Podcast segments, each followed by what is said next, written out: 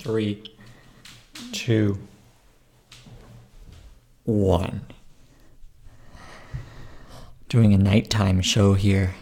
So, making a thousand dollars online in a week.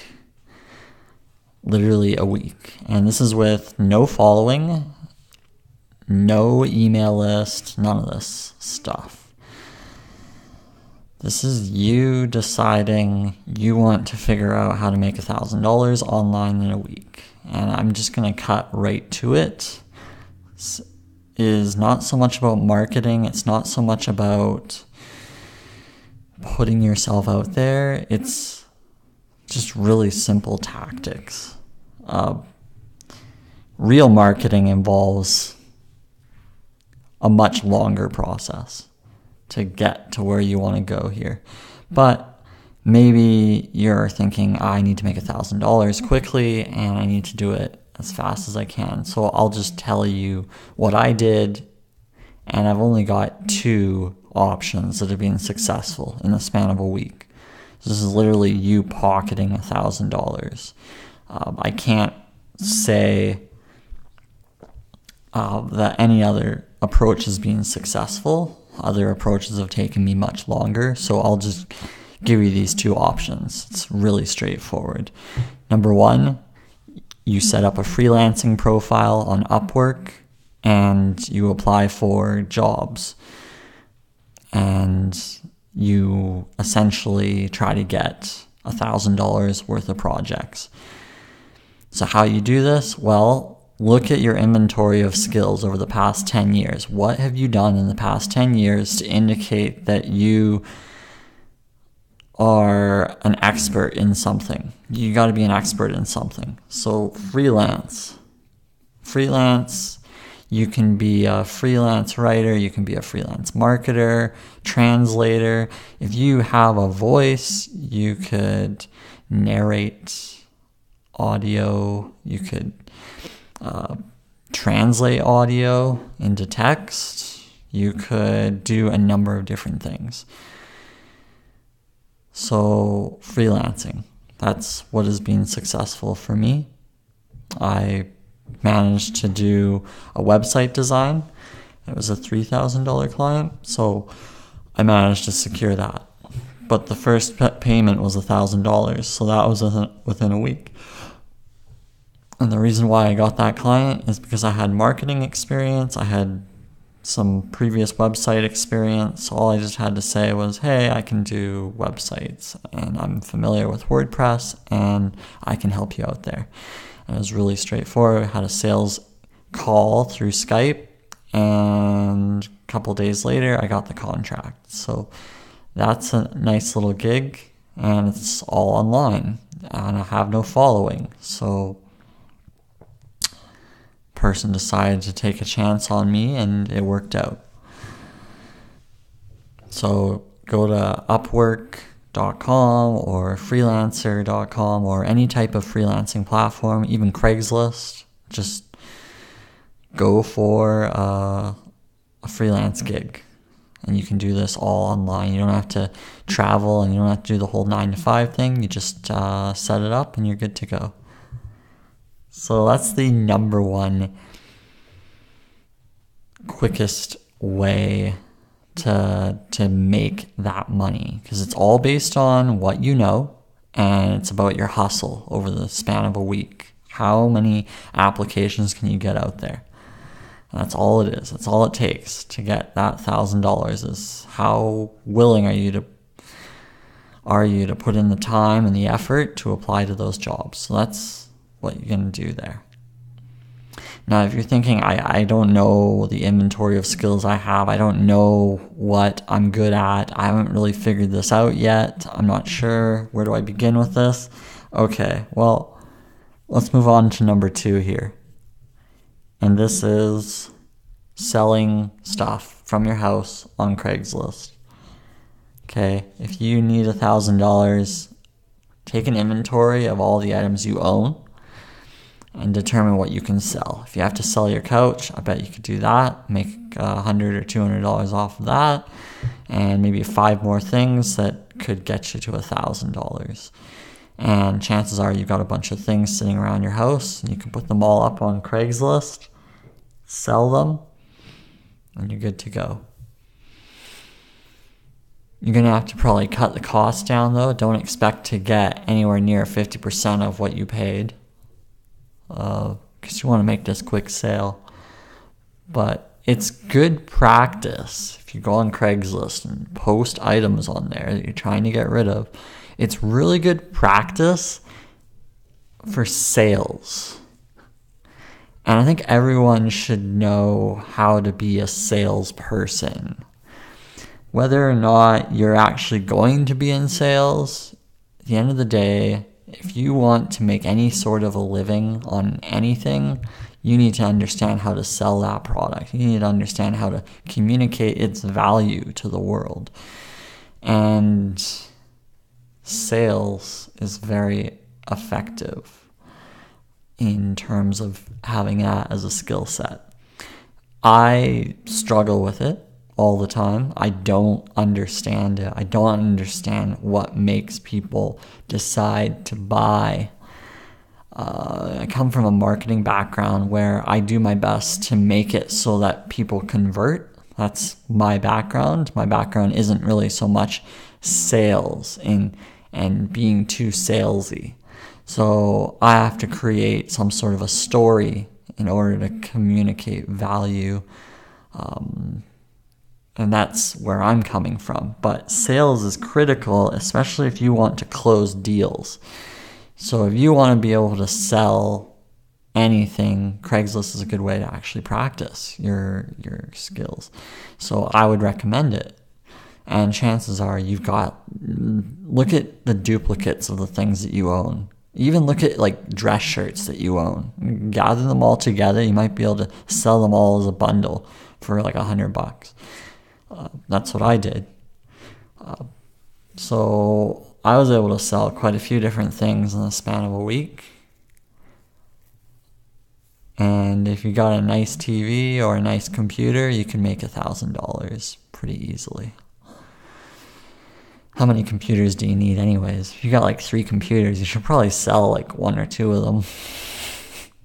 Assuming that you've got multiple computers. Maybe you've got tablets, old phones that you're not using. Oh, there's so many different opportunities for you to make money just from your your living room, from your household.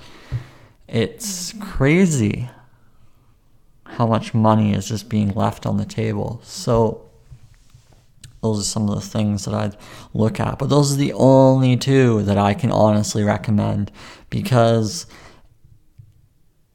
I haven't mm. seen too much mm-hmm. success otherwise.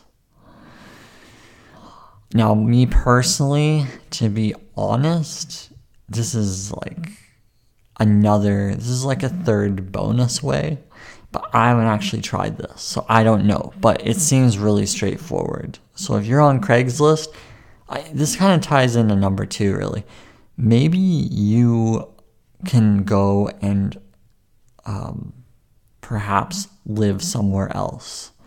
In which case, you have the opportunity to rent out your place. So you can put an ad up for your place as a rental and go and live somewhere else. Or maybe consolidate to the point where you only live in a, a, a small portion of your accommodations and you can rent out the other space in the form of a shared situation. You could make $1,000 for the rent from someone else. You could do that. If your house is even bigger, you have a house and you can maybe make 2000 or 3000 like i don't know how big your house is but this is another opportunity. And again this kind of goes under craigslist. So it ties into number two. It's almost number three on its own. Rent out a place. So that's like a little bonus for you. I haven't tried it myself but I did a little test one time. I actually put up my condo as an experiment online on Craigslist to see how much money I could have it in for while still having people respond saying they wanted to rent my place. Now, my mortgage is $700 a month Canadian. It's like next to nothing compared to what most people have to spend. Most people have to spend $1,200 in rent.